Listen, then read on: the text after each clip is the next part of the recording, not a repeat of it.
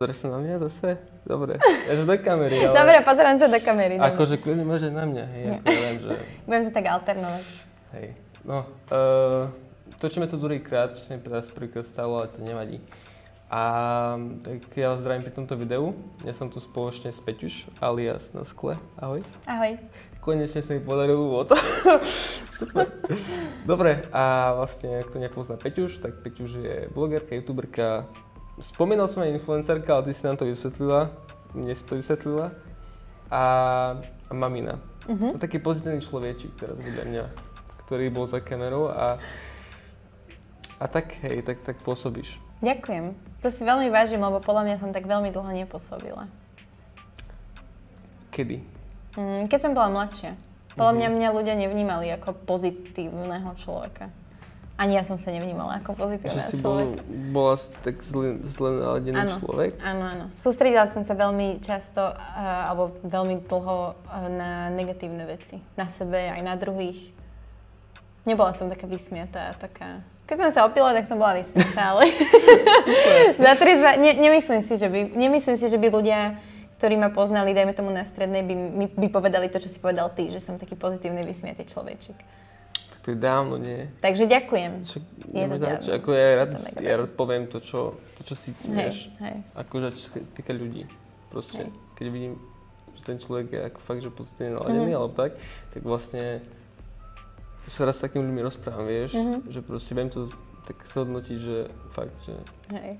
jak to vlastne začalo s tvojim blogovaním a Mhm, YouTubeom, potom vlastne chcem riešiť to, že vlastne neriešiť tie citlivé témy, ale poďme postupne. Mhm. Takže ako sa k tomu dostala? No, uh, d- mala som 12 rokov. Áno. Čiže ak správne počítam, tak tento rok by to malo byť, že už 15 rokov sa tomu venujem, čo je strašne dlhý čas. Ale začalo to vlastne tak, že som bola faninka um, nemeckých kapiel, Tokyo Hotel Panic, možno niektorí budú poznať, možno nie. A a v tej dobe fičali vlastne blogy o kapelách, lebo ľudia nemali kde, kde inde zobrať e, vlastne informácie o tých ľuďoch, pretože vtedy neexistoval Facebook, Instagram, existoval MySpace, ale to bolo kvázi ako taký profil kapely. Tam žiadne osobné informácie tak neboli, čiže naša úloha ako tých blogerov uh, alebo autorov tých blogov bolo vlastne zbierať tie informácie o tej kapele, prekladať ich do slovenčiny alebo do češtiny a, a vlastne vytvárať ten obsah. A tým pádom, akože tak som ja vlastne začala. A potom časom som sa dostala k tomu blogovaniu, ktoré si dnes väčšina ľudí predstaví, že bloguješ väčšina ľudia si o sebe, či už je to v rámci toho, že robia beauty, módu, cestovanie, tak väčšinou je to o tom človeku. No a s tým som začala vlastne, keď som uh, po maturite cestovala do zahraničia. V jedno leto vlastne som bola v Amerike, v Nemecku. V Nemecku som sa vlastne prihlásila na školu, na vysokú školu. Čiže zrazu som mala pocit, že mám o čom písať a mám z čoho publikovať fotky, takže som fotila, Mhm. písala. A potom som vlastne chvíľu aj youtubovala po anglicky. S tým som potom prestala a vlastne na Slovensko, keď som sa vrátila z toho Nemecka uh, po štúdiu, tak uh, som sa... Chvíľu som stala pauzu a potom som sa vrátila pomaly aj k blogu, o nejaký čas neskôr aj k tomu YouTube a Instagram tak k tomu sa pridružil časom. A nestala si dotrvať s tou angličtinou ako na tom YouTube? Či... Nie. Hm? Nie, uh, lebo ja som vlastne Instagram robila po anglicky, aj blog som dlho robila v dvojazyčne. Blog som robila, každý jeden článok som, z anglič- som písala po anglicky, prekladala som ho do slovenčiny. A Instagram som mala iba po anglicky a zistila som, že človek, ak sa chce uchytiť aj doma, tak musí písať po slovensky. Čiže chvíľu som aj na Instagrame mala aj angličtinu, aj slovenčinu a časom mi zostala tá slovenčina, lebo som začala uh, namiesto dvojvetových uh, popiskov k fotkám som začala písať takéto popisky k fotkám, takže A to ti aj ľudia hovoria, nie? Že používaš veľa anglických, to mi teraz napadlo, Áno, že prečo áno. vlastne to Áno. takto hovoríš? Ako nie, že mi to vadilo, hej, Mhm. lebo proste je to tvoja vec. Ale všimol som si také komentáre, hej, že nieko, vyčítajú niekomu mi to vadí. Vyčítajú mi to ľudia a ja Nepoviem, že tomu rozumiem, lebo tomu nerozumiem. Mne Mhm. to nikdy na nikom inom nevadilo, ako rozprávať, či má nejaký prízvuk, alebo či nemá prízvuk, proste ne, nemám tendenciu to riešiť.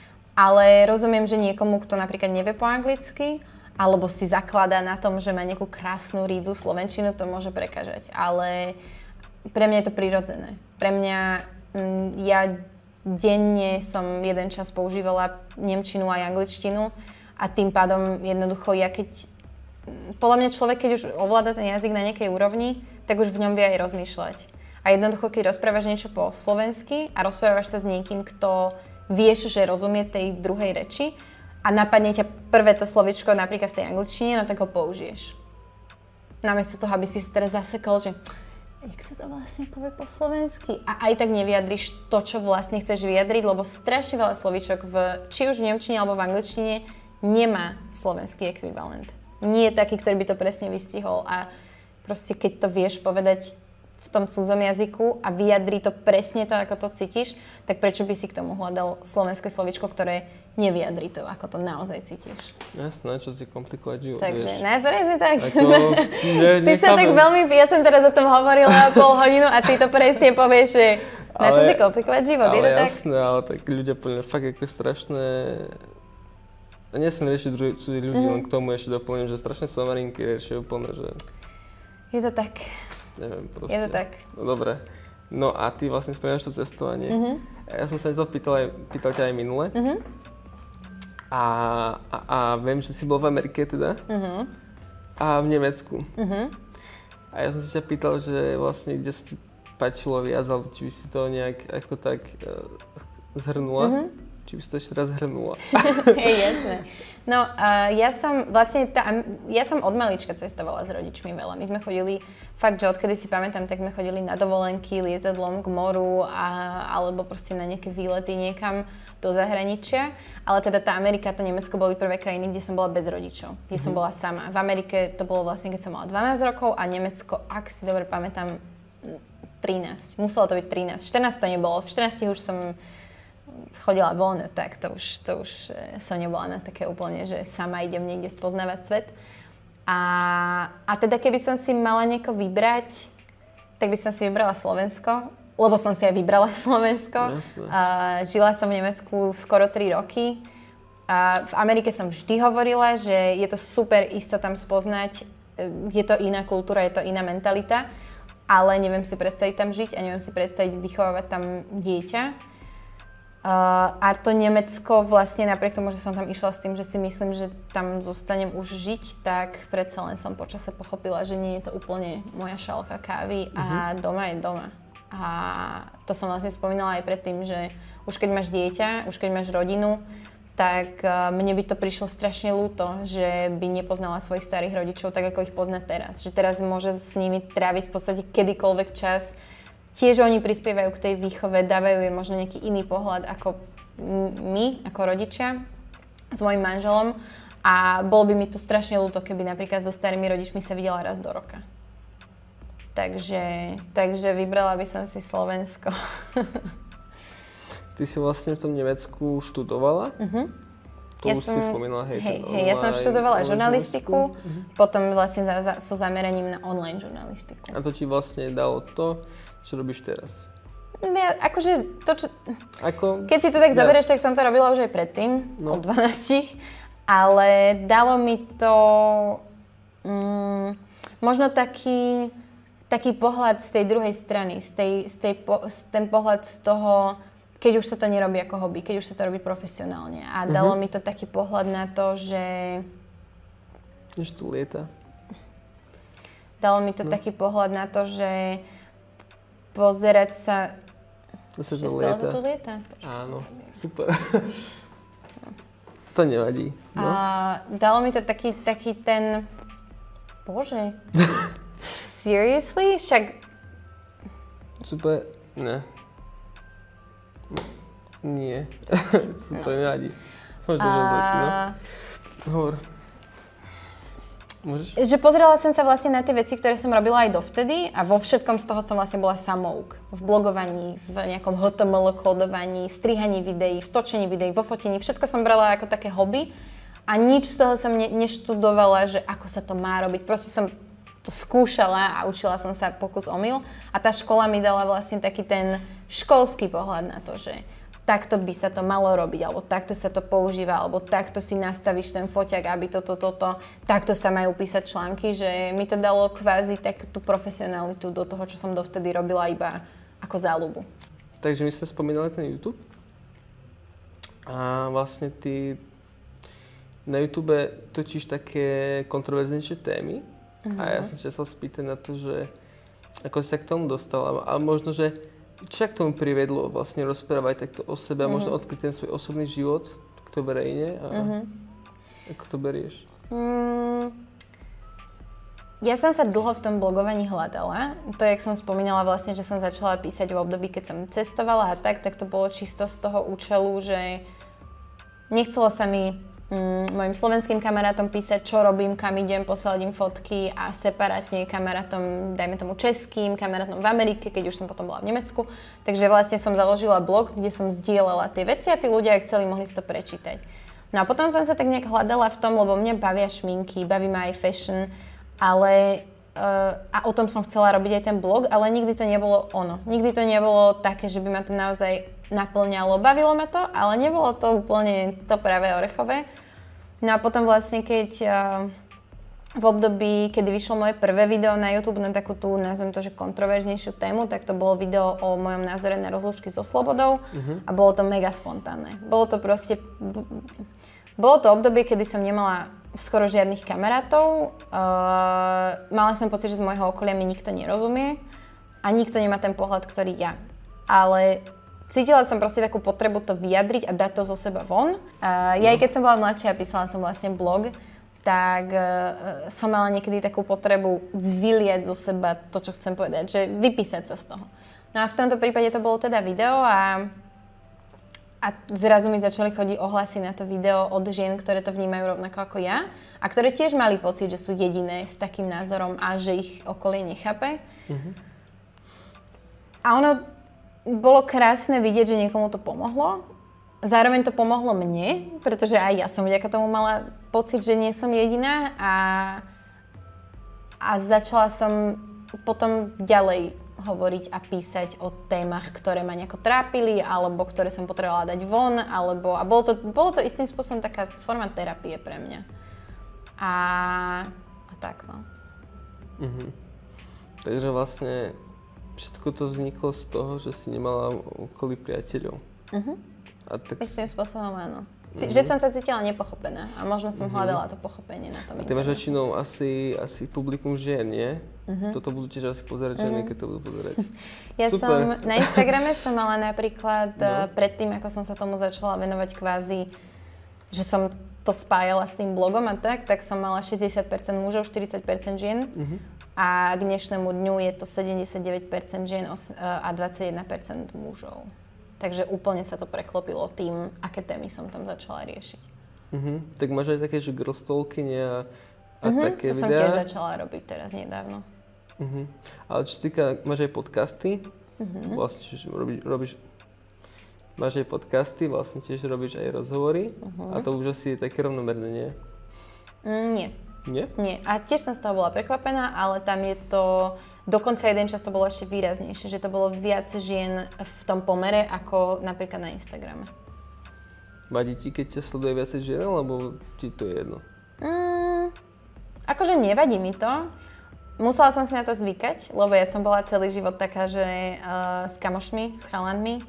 Nerozumela som si veľmi so ženami, alebo keď tak s pár ženami. Mala som tak, tak také, tak, také svoje skupinky napríklad na strednej, ale neboli to také tie typické kamarátstva ženské, že neviem, neviem, to ma mhm. nikdy nejako tak, uh, nikdy som si nenašla takúto nejakú dievčenskú partiu a bo, celkovo aj to, že som začala hovoriť o tých veciach z tej ženskej perspektívy, bolo pre mňa také, ako by som musela prekonať to, že, že som vždy bola taká chlapčenská. A musela, zrazu, zrazu, ono to prišlo automaticky s tým tehotenstvom, že zrazu som v sebe musela začať objavovať tú moju vnútornú ženu. Lebo zrazu mi vadili veci ako to, že môj manžel má rozlučku so slobodou.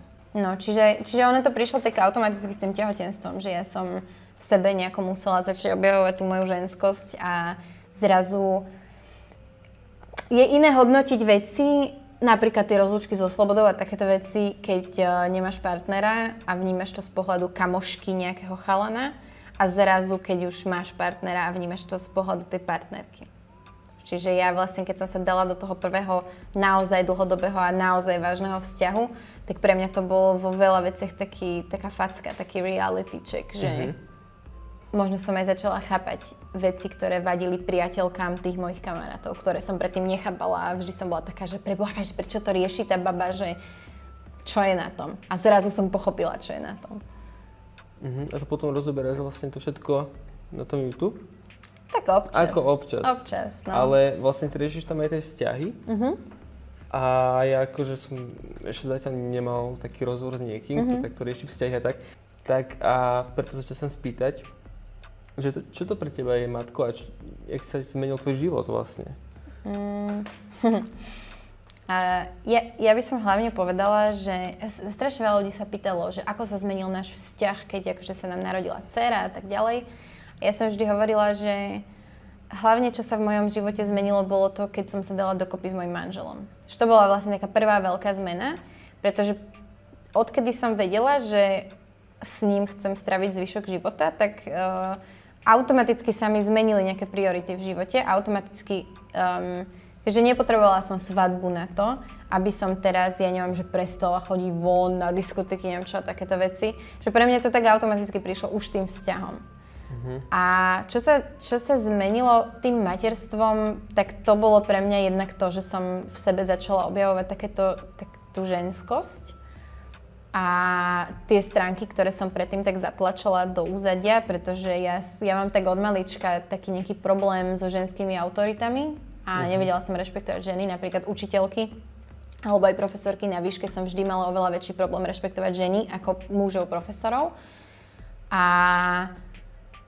zrazu, zrazu ty budeš v tej pozícii tej ženskej autority a nechceš, aby tvoja dcéra mala k tebe aby ťa nerešpektovala a aby ťa nebrala ako nejakú autoritu. Takže, takže ja som to v sebe tak nejak začala objavovať a čo sa pre mňa zmenilo je aj to, že som v sebe musela nájsť takú,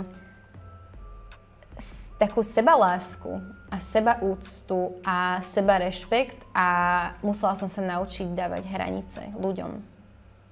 A možno práve preto sa mi ten okruh kamarátov tak zmenšil v tej dobe, lebo som proste tie hranice musela dať na to, aby, aby ja som bola OK, lebo ja som bola dlho taký človek, ktorý nevedel povedať nie. Mm-hmm. Veľmi sa, e, som sa obetovala voči druhým, možno aj ani keď to nechceli po mne, ale ja som to robila automaticky a zrazu, zrazu vo mne rastol človek, pre ktorého som vedela, že spravím všetko na svete a už som nemohla tú energiu plýtvať na druhých ľudí, už som ju musela investovať do seba, lebo to všetko tak nejak spolu súvisí, takže, takže tak asi, no. Akože bol to, niekedy to znie taký, ako také kliše, ale bol to taký prerod na ženu pre mňa. Mm-hmm. Takže si užívaš tú rolu maminy. Mm-hmm.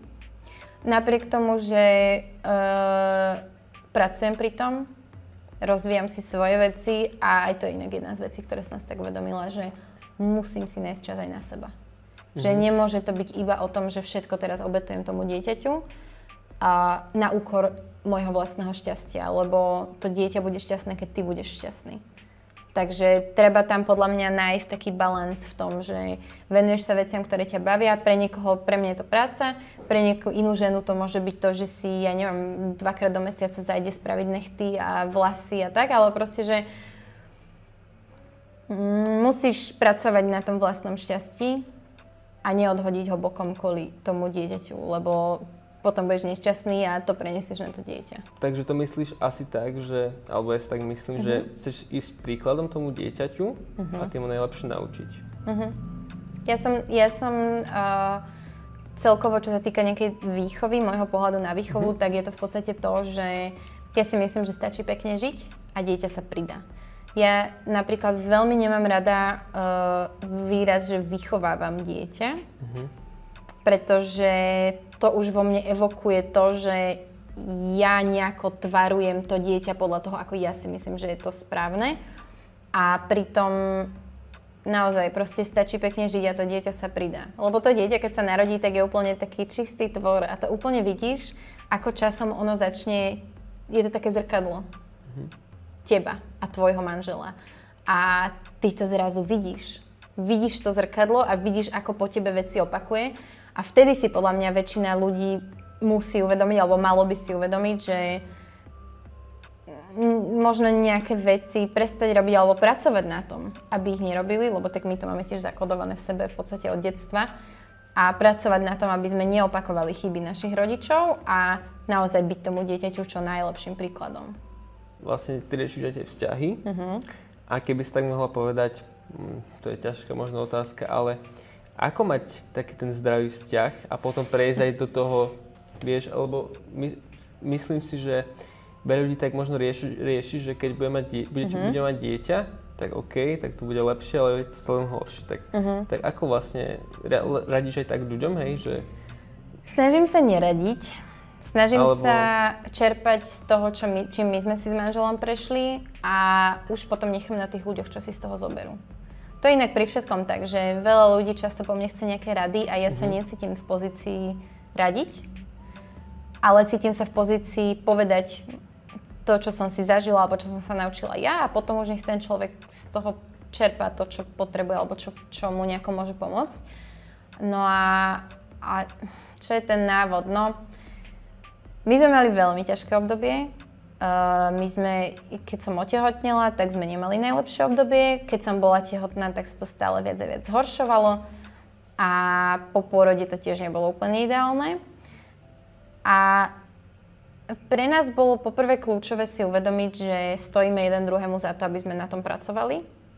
Lebo keď tomu druhému za to nestojíš, alebo keď on tebe za to nestojí, no tak ako ťažké to je, keď sa snaží iba jedna strana. A nájsť proste nejaký balans uh, v tom, aby bol jeden aj druhý spokojný. A keď je spokojný jeden a keď je spokojný druhý, tak už spolu budú spokojní. A u nás bol veľký problém v tom, že ja som bola veľmi nespokojná. Ja som nejako seba nevedela úplne akceptovať. Uh, tým, že môj muž mal, mal kamarátov, mal hobby, mal, mal proste svoje aktivity, ktoré sme napríklad pred tehotenstvom robili spolu. A už keď som otehotnila, sme ich nemohli robiť spolu, lebo to boli napríklad, že badminton, mm-hmm. čo ako tehotná žena by nemala robiť badminton, alebo chodiť si sadnúť na, vodný, na vodnú fajku, no tak tiež nemôže tehotná žena ísť fajčiť vodnú fajku.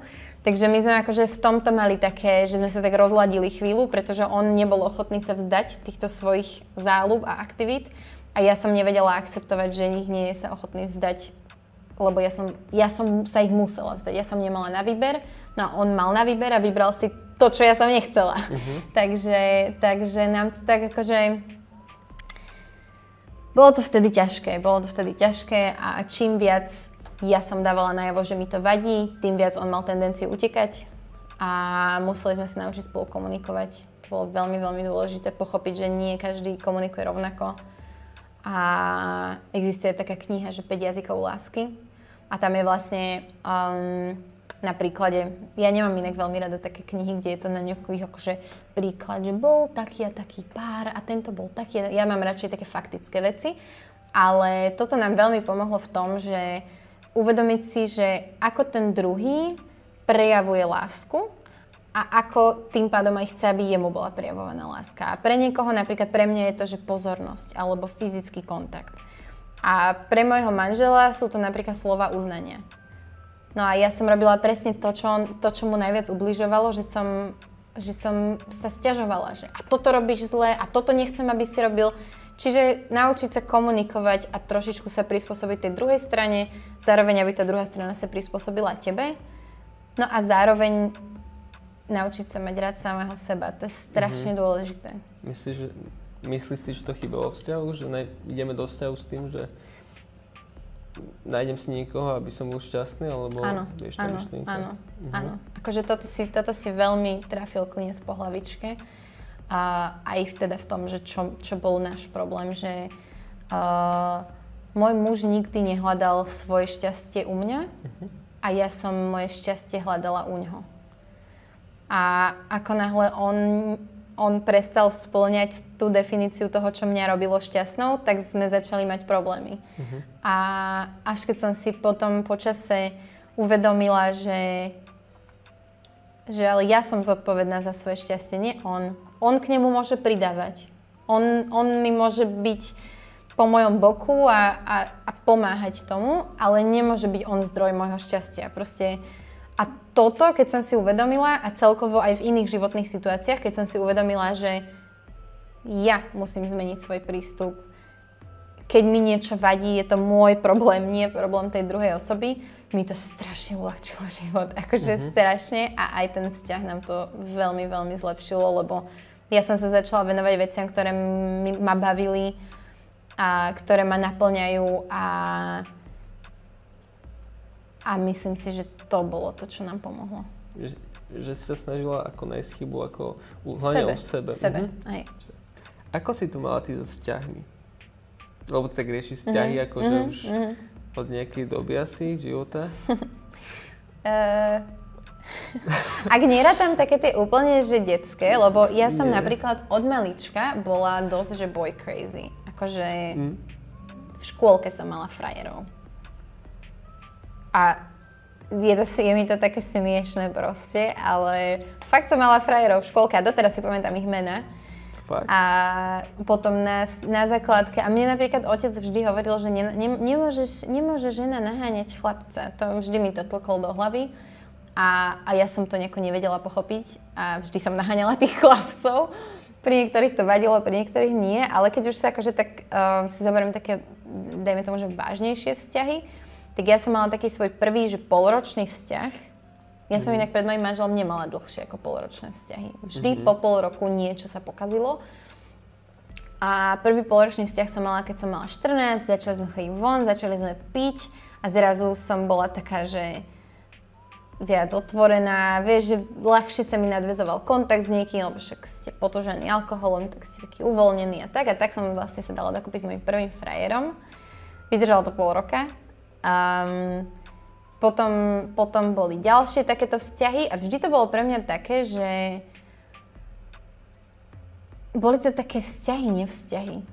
Že napríklad čo sa týka intimného života, tak ten som s, s týmito mojimi frajermi vôbec ne, neviedla a až potom, keď som mala 16 rokov, tak som si našla taký prvý vzťah, kedy som v tom reálne cítila, že nejakú perspektívu do budúcnosti. On mal 20, bol v podstate už dospelý muž a už to bolo také iné. Už to nebolo, že máš vzťah s niekým v tvojom veku a je to také, že chodíte von a držíte sa za ruky a je to akože strašný vzťah, ale už to bolo také naozajstné. A... Ale tiež to potom pol roku nejako tak akože mhm. zlyhalo. A potom... No a potom som dlho mala problém nejaké vzťahy mať, pretože ja som mala takého najlepšieho kamaráta a my sme boli vlastne do seba obidvaja navzájom zalúbení. Ale keď bol on zalúbený, tak ja som hovorila, že nepokazme si to kamarátstvo. A keď som sa ja konečne zalúbila, tak on si našiel frajerku. Nebol to čistý friendzone? Vieš, myslím? Že... Nie. Nie? Nie. My, okay. sme, my sme vždy... Akože ja teraz spätne tomu nie úplne rozumiem, prečo som to mhm. stále odmietala, pretože ja som toho človeka fakt, ja som si myslela, že on bude môj manžel. My sme, my sme mali mená pre naše deti. Aha, dobre. Ale proste je... stále som hovorila, že ešte je mladý, on bol v mojom veku a vždy Aha. som hovorila, že ešte proste vybúr sa. Že najprv sa vybúr, zaži si takú tú mladosť a potom poďme do reálneho vzťahu. Lebo ja som videla kamošov okolo seba, ja, som, ja viem, čo chce proste 17, 16, 17, 18 ročný chalan. Nie je to vážny vzťah, nie je to to. Takže, takže no len teda ja som odmietala, odmietala, odmietala a keď už som prestala odmietať, tak on si našiel teda priateľku. Mm-hmm. A to, to, vtedy som prvýkrát pochopila, čo to je, že má zlomené srdce. Akože vtedy to bolo fakt, fakt zlé. Potom vlastne sa stala aj taká vec, že som bola uh, sexuálne zneužitá.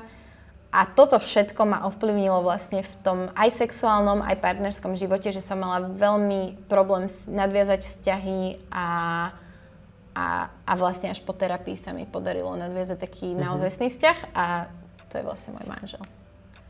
Veľmi malo alebo takto, ty si aj spomínala ten príbeh a veľmi málo žien asi rozpráva o tom, uh-huh. nie? Hej, takže vlastne sa, také veselšie rozhovor to malo byť, aby tu úplne také témy melancholické. Hej, že vlastne ty si to rozobrala, uh-huh. mala si také video, nie? Uh-huh. O tomto celom, uh-huh. ten príbeh. Aké si mala to ohlasy? Že čo ťa ľudia povedali, no dobre, tak... Um, ja by som asi mala ešte predtým povedať, no. že ono sa to stalo, keď som mala 17 rokov, ak si no. dobre pamätám. A ja som si veľmi dlho neuvedomovala, čo to bolo. Ja som vedela, že mi to ubližilo, vedela som, že som to nechcela, vedela som, že to bolo niečo zlé, ale ja som nevedela, že to je zne- sexuálne. Proste nejak som to neškatulkovala, veľmi dlho som sa tvárila, že nič také sa nestalo a zatlačila som to zatlačila som to proste. A to je napríklad aj psychologicky potvrdené, že toto je jeden z obranných mechanizmov človeka, že jednoducho zatlačíš tú traumu, ktorú, ktorú v sebe máš. No a, a neuvedomovala som si, že ma to ovplyvňuje vo vzťahoch mm-hmm. a, a celkovo, že mi to proste ovplyvňuje život, až kým som nešla na tú terapiu. A tam sme sa k tomu na nejakom treťom, štvrtom sedení dostali. Mm-hmm. A vtedy som si uvedomila, že ako veľmi ma to ovplyvňovalo a aký, aký vplyv to malo proste na strašne veľa aspektov môjho života. Takých, tak, tak podvedome to tam proste stále bolo. No a keď som to vtedy dala von pred tým môjim psychologom, tak takže to sú emócie, plač, a, a, a, ale zároveň mi tak odlahlo a mala som odvahu o tom začať hovoriť s pár známymi. Uh-huh. A ktorým som často rozprávala, že, že čo sme riešili na tej terapii a tak, lebo ich to zaujímalo. A zrazu z toho malého množstva ľudí, o ktorých, ktorým som o tom porozprávala, zrazu bolo dosť veľa žien, ktoré mi povedali, že sa im stalo niečo podobné. A ja som si tak uvedomila, že preboha, veď tak ako ja som si myslela, že som jediná, komu sa to stalo a že sa nemám o tom s kým rozprávať a preto som to celé tie roky v sebe držala, Takže tie ženy to mali takisto. A tiež o tom nehovoria, lebo proste nehovorí sa o tom. A, a to bol vlastne ten impuls, prečo som sa rozhodla natočiť to video. Lebo som pochopila, že sa to deje oveľa, oveľa viac, ako sa o tom hovorí. A nedieje sa to tak, ako sa o tom hovorí vo filmoch, že proste ideš tmavou uličkou, máš na sebe krátku sukňu a niekto ťa znasilní a je to proste nejaký creepy chlap. Mm-hmm. Ale práve, že väčšina zneužití sa deje medzi, či už v nejakom rodinnom prostredí, alebo medzi kamarátmi, jednoducho medzi ľuďmi, ktorí sa navzájom poznajú. A o tom sa strašne málo hovorí.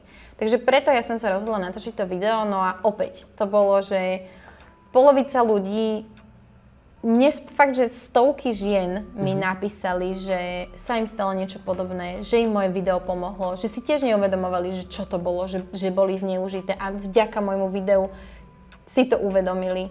A, a proste strašne veľa príbehov mi rozprávali, čo sa stalo im a dodnes je to tak, že keď to video niekedy prezdielam, tak zase sa mi proste začne ozývať desiatky a desiatky ďalších žien, ktoré mi napíšu, že v živote o tom nikomu nepovedali, že som prvá, komu o tom hovoria, lebo sa neodvážili doteraz a, alebo že zvážujú tiež začať chodiť na terapiu, čo je pre mňa proste úžasná vec. No a potom druhá stránka bola to, že strašne veľa hate komentárov, že to nebolo znásilnenie alebo zneužitie, že si vymýšľam, že to robím pre pozornosť, že to robím pre peniaze, neviem teda aké, lebo zatiaľ som za to žiadne peniaze nedostala, ale teda aj to mi hovorili ľudia. Proste také komentáre od ľudí, ktorí nechápu. A, alebo možno sú to muži, ktorí tiež niečo také spravili, bez toho, aby si uvedomili, že tá žena to možno nechcela a cítia sa zrazu ohrození tým, že aj ich by niekto mohol obviniť, že niekoho zneužili. Uh-huh. Dobre. Takže ja by, som, ja by som tým videom chcela dosiahnuť, doceliť to, alebo teda nielen tým videom, ale tým, že o tom aj ďalej rozprávam, chcela by som tým do, doceliť to, aby sa o tom viac hovorilo. Alebo čím viac sa o tom bude hovoriť, tak tým uvedomelejší budú ľudia uh-huh. a tým menej sa to bude, dúfam, diať. Uh-huh. Tak to chceš aj pomáhať ženám teda? týmito videami, svojimi príbehmi? Dúfam, že, že to tak bude. Akože nikdy som to, čo robím, nerobila primárne s tým účelom, že teraz idem niekomu pomôcť. Mm-hmm. Primárne to bolo, že cítim, že to chcem spraviť tak to spravím. A to, že mi začali ľudia na to reagovať, takže im to pomohlo, tak to je akože úžasný side effect. Ale klamala by som, keby som povedala, že, že začala som to robiť preto, aby som niekomu pomohla. Nie, začala som to robiť preto, aby som pomohla sebe. A pochopila som časom, že to pomáha aj druhým. Uh-huh. Čo je super. Dobre, teraz troš, uh-huh. trošku veselšie. Uh, ja sa spýtať, vlastne máš cerku Sárku. Uh-huh. Ježíš, jak som povedal, ty máš vlastne cerku Sárku. Uh-huh. A ja sa chcem spýtať, aký je ten život? Ako, ako niek... Aký je život mami? Hej, ale vieš, akože dieťa plače v noci, vieš, a ty uh-huh. teraz sa zobudíš a nebola si si zvyknutá na také, uh-huh. Také veci, situácie. Čo že, sa tak zmenilo? Vieš, mm. asi možno nejaké vtipné situácie tiež máš, nie? Vieš čo, e, pre mňa, ja som sa na to strašne tešila. Ja Hej. som cítila už dlho, že, že chcem dieťa, uh-huh. len teda nejak som nemala toho partnera na to. A keď som stretla môjho terajšieho manžela, tak som zrazu cítila, že wow, že konečne prišiel do môjho života človek, s ktorým si viem predstaviť založiť rodinu a bolo to pre mňa také prirodzené, že áno, budeme mať spolu jedného dňa deti, akože uh-huh. také automatické. A veľakrát sa ma na to ženy tak pýtajú, že ako si vedela, že si pripravená. No proste som to cítila. Uh-huh. Ako náhle prišiel, prišla tá druhá polovica, tak už som to cítila a ja som tým pádom bola na to pripravená. Nebola som pripravená na tie ostatné zmeny okolo toho, napríklad to, že som už spomínala, že, že vlastne ja budem okamžite musieť zmeniť niečo a bolo to pre mňa úplne prirodzené to zmeniť, ale že ten partner to nebude mať také prirodzené a tak. Čiže také veci ma prekvapili, ale ja som od začiatku cítila s tou mojou dcerou taký veľmi špeciálne puto.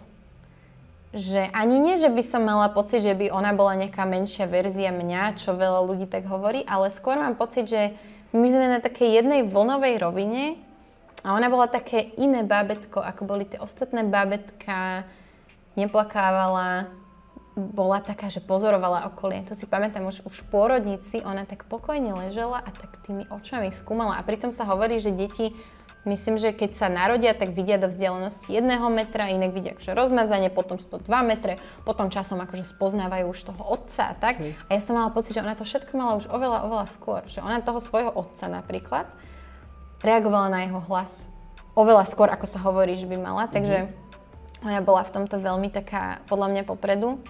A akože je to zmena, nebudem klamať, že to nie je zmena. Všade sú hračky, všade sú detské veci, predtým boli všade plienky, keď ešte nechodila na nočník. A, a čo je také úplne podľa mňa najviac, najviac special, alebo čo ja mám taký pocit, že ja som vlastne po tom tehotenstve a po tom pôrode povedala, že to je posledný krát, že proste jedno dieťa stačilo a mhm. nie kvôli tomu dieťaťu, ale práve kvôli tomu, akú šarapatu to narobilo v tom našom vzťahu a ako sme, sa ne, ako sme s tým nevedeli pracovať. A ona je taká úžasná, že začínam prehodnocovať tento môj postoj. Uh-huh. Že keď ju vidím, ako sa napríklad, ako interaguje s našim psom, alebo aká je proste, že príde za mnou, vieš, a povie, že mo, mama, mo, vieš, že je taká strašne taká, vie byť taká, taká lúbivá a starostlivá a, ponúkne mi svoju vodu, aby som sa napila, alebo krmi ma, tak si tak hovorím, že wow, že ona by bola tak úžasná staršia sestra. Takže úplne to dieťa ti mm-hmm. tak dokáže zmeniť to, čo ty si myslíš, že máš už v tej hlave také utriedené a, a že takto to bude a som o tom presvedčená a nikto ma nepresvedčí o opaku a zrazu to dieťa je proste tak geniálne, že ťa presvedča o opaku bez toho, aby sa ťa snažilo presvedčiť o opaku deti sú niečo lepšie ako my. Sú. Napríklad sú. v tom, že sa vedia podeliť. Sú, sú, Ale sú. kopu iných. Sú, sú čisté. Vidia svet inak. Sú také čisté proste, čisté. A preto ja napríklad aj často píšem na Instagram o tej výchove, nie že výchove, ale celkovo o tom, o tom, že bohužiaľ my dospelí dokážeme tie deti často tak pokaziť mm-hmm. tými našimi zlozvykmi a tak, a ja sa snažím akože o také vedomé rodičovstvo, ja tomu mm-hmm. hovorím, že, že vedomé, proste byť vedomý, byť si vedomý svojich chýb, byť si vedomý nejakých svojich programov, ktoré v sebe máme, ktoré máme, dajme tomu, z detstva od našich rodičov a vedome ich nepoužívať, že od malička jej dávam takú voľnosť. Uh-huh. Že keď chce ísť po šmiklavke, má doma takú drevenú šmiklavku a keď chce proste liesť po tej šmiklavkovej časti, tak ju proste nechám. Vieš, že, Nebojíš sa že keď...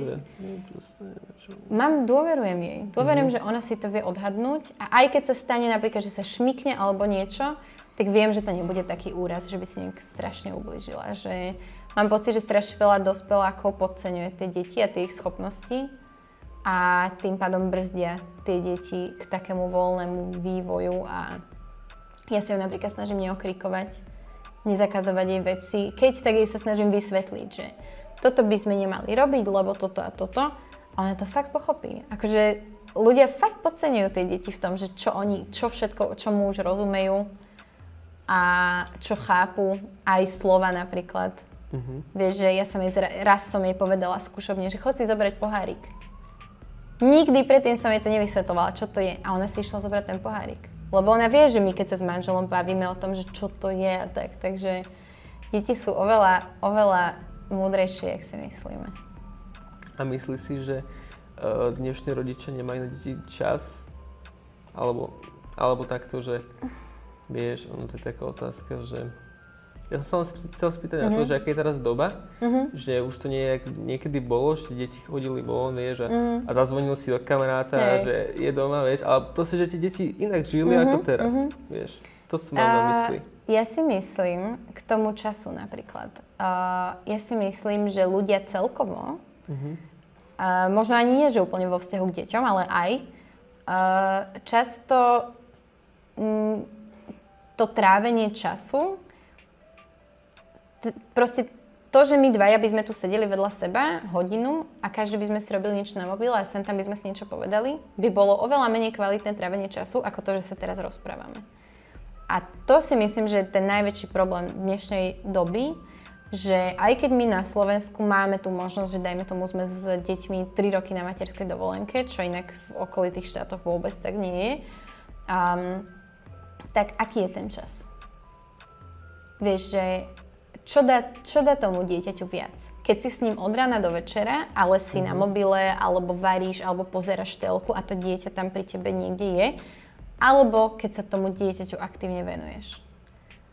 A preto ja napríklad, keď som bola tehotná, ja som hovorila, že 3 roky budem s malou doma. A potom som si uvedomila časom, že čo je to za bullshit, mm-hmm. že komu by to pomohlo. A tým pádom viac som začala pracovať a máme to tak pekne podelené, že je s ňou pol dňa manžel, pol dňa ja. Niekedy sme s ňou celý deň obidvaja, niekedy je u babky.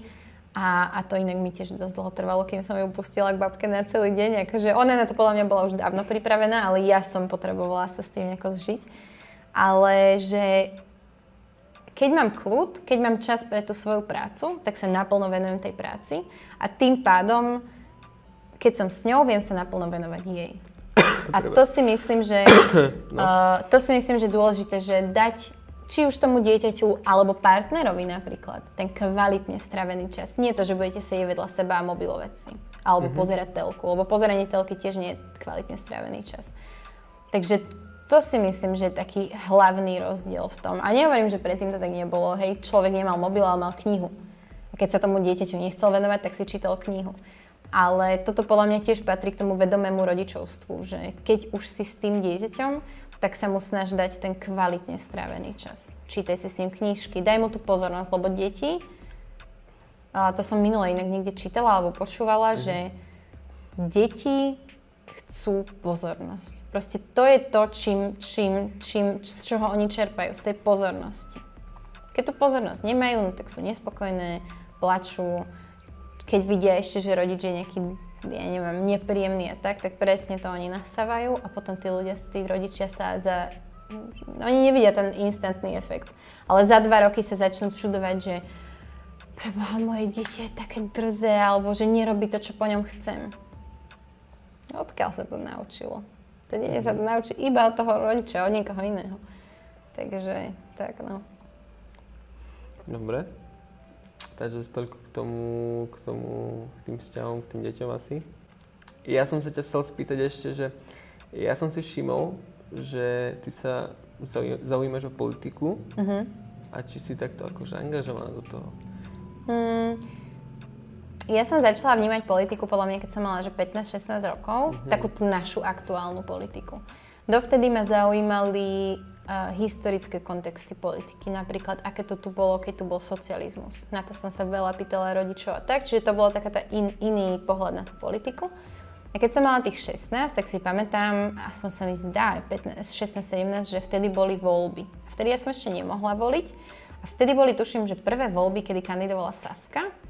A mala som vtedy už toho frajera 20-ročného, čo on mohol voliť, aj iných starších kamarátov, ktorí to už teda riešili, lebo už boli voliči.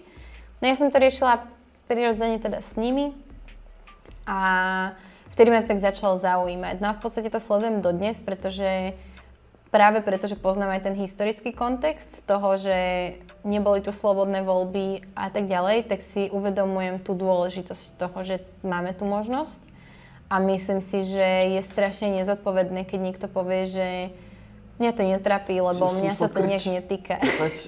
Ježíš. No, hovor.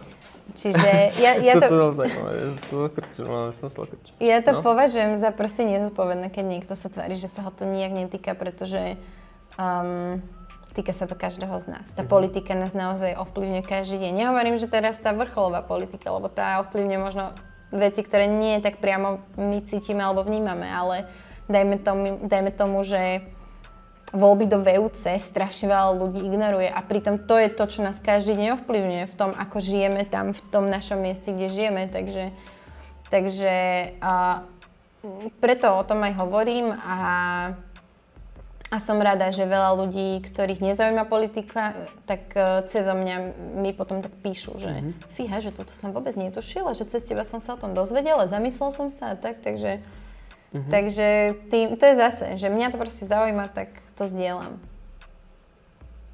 Že veci, ktoré ťa zaujímajú, tie zdieľaš mm-hmm. ostatným. Mm-hmm. Mm-hmm. Či už v dobrom alebo v zlom. Často zdieľam mm-hmm. veci, ktoré ma hnevajú, mm, za tým účelom poukázať na, na to, že, že ma to hnevá, že to podľa mňa nie je v poriadku. Čo je napríklad často aj pri tej politike alebo aj pri tých hate komentároch a tak. Mm-hmm. Takže všetko, čo ma zaujíma alebo čo nejako riešim vo svojom aj súkromnom živote, tak to zdieľam na tie sociálne siete a to je to, čo, ten, čo tie moje sociálne siete robí autentickými a takými proste, aké sú. Mm-hmm. Že ľudia si našli ste tí ľudia, ktorí s tebou ako tak súhlasia a tak tak s tebou ako vieš... Hej, že vedia sa stotožniť. Stotožniť, no, mhm, presne no. to. Vidíš, ja teraz chcem premostiť úplne uh-huh. inú tému, lebo ja som ťa, zabudol sa ťa spýtať, že vlastne, kedy ste začali riešiť to, že či budem mať deti? vlastne, kedy to bolo tak uh-huh. v tom vzťahu, vieš, že... No, nezačali sme to úplne riešiť. Mm-hmm. Uh, bolo to tak, že my sme sa dali dokopy, ja hovorím, že 1. mája, aj keď teda ťažko sa to určuje, že kedy to bolo naozaj. Um, ale teda rátame to od 2006 Hej, 2016 bolo. Hej, hej, 2016, o 4 roky sme mali Keď to povedal tvoj manžel, tak... Takže, no, prosím ťa, to si nepamätá nič. to sú chlapci, to nevieš. Takže no. od, v podstate um, boli sme spolu rok a pol, keď som otehotnila. CCA. A vlastne my sme sa nikdy nebavili o tom, že... Akože veľa sme sa bavili o svadbe, o deťoch, ale nikdy, nikdy nie tak, že poďme mať deti alebo poďme sa zobrať. Vždy to bolo také, že keď raz budeme mať svadbu, tak toto a toto, také a také šaty sa mi páčia. Vieš, že proste rozprávaš sa o tom o nejakej téme, ale neriešiš to, že poďme to spraviť. Mm-hmm. No a vlastne potom uh, my sme sa dohodli, že prestanem brať antikoncepciu, pretože sa mi asi trikrát po sebe stalo, že som si ju niekde zabudla, alebo že už som nemala proste tabletky a moja doktorka bola na penke a teraz No dobre, tak... Dobrí diváci, musíme kompromis... Kom... Kompromis. Kompromiso. Nie. Musíme, musíme, nie, musíme povedať, musíme po, uh, ježi, musíme improvizovať.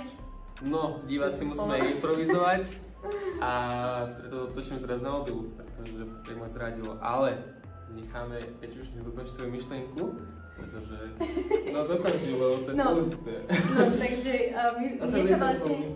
Oh, No, môžeš. Mne sa vlastne trikrát stalo, že som nejakým spôsobom zabudla tú antikoncepciu, no a už ten tretíkrát, keď sa to stalo, tak hovorím, že proste srad na to. Hej, že ja som tú antikoncepciu predtým brala, lebo ja neviem, proste nie, že by som striedala partnerov alebo také niečo, ale bola to pre mňa taká istota. No a zrazu už teraz som mala vzťah, s ktorým, aj keby som otehotnila s tým mužom, tak by mi to vôbec nevadilo. Čiže, Mhm. čiže už som nemala takú tú, tú vnútornú silnú potrebu, že musím to brať. Mhm. Takže sme sa vlastne dohodli, že presne brať antikoncepciu, no a veľmi skoro potom sa mi podarilo otehotniť, takže my sme to neriešili, že poďme mať bábätko, ale bolo to skôr také, že, že proste keď sa stane, tak sa stane, keď sa nestane, tak sa nestane, no a stalo sa. Chcela si mať cerku či syna? Alebo ti to bolo jedno? Bolo mi to jedno, Mhm. mm, dokonca som si myslela, že to bude chlapec, Mhm. Um, ale keď som sa dozvedela, že to je dievča, tak som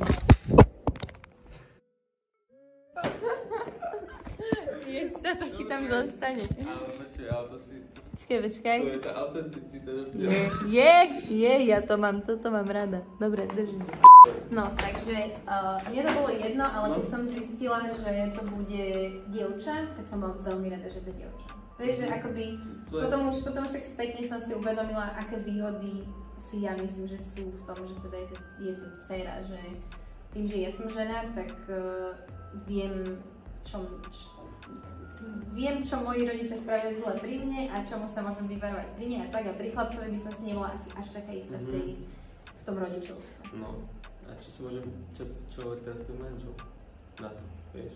Ty hovoríš... Tomto že- nemá, on to nerieši tak ako ja, vieš, že on si tak ide Mhm. a niekedy ma počúva v tom, čo mu hovorím a tak, ale on nie, nie je taký, nehrabe sa v týchto veciach až tak ako ja. Takže. Mhm.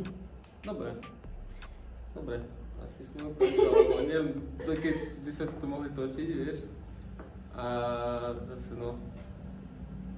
Ukončím. Dobre. Som taký viac hnedý na, na, Hej, je na to, to je také, ono tak zvláštne vyzerá na tom, na To tomto nevadí. mobilnom svetle. Dobre, to nevadí. Dobre ľudia, takže... Teda asi skôr ženy. uh, verím, že ste to dopozerali až sem a ak sa vám toto video páčilo, tento rozhovor, tak uh, určite nechaj like a zanechaj tam odber, nech vidíš ďalšie rozhovory a to bude na tej strane. Tak tam. A som si myslel, počkaj. hej. A určite zdieľaj toto video, lebo ty mi najviac pomôžeš. A, a, a môžeme to ukončiť asi. Dobre. A komentuj samozrejme, ak sa s niečím stotožňuješ, alebo ak máš mm, naopak niečo iné, myslím tým nejakú pomienku alebo niečo, čo chceš doplniť alebo niečo povedať, tak určite napíš komentár. Ale nebuď hovedel, dobre? E, Keď napíš... Slušne. Sluťuk. No, dobre ľudia, takže uh, akurát dotačame koniec, lebo Mhm. sme nepovedali ani čaute, ani nič. A už teraz hovoríme, že ahojte. Na skle! Dobre, Na skle musíš povedať. Na skle? Áno, na skle! tak na skle.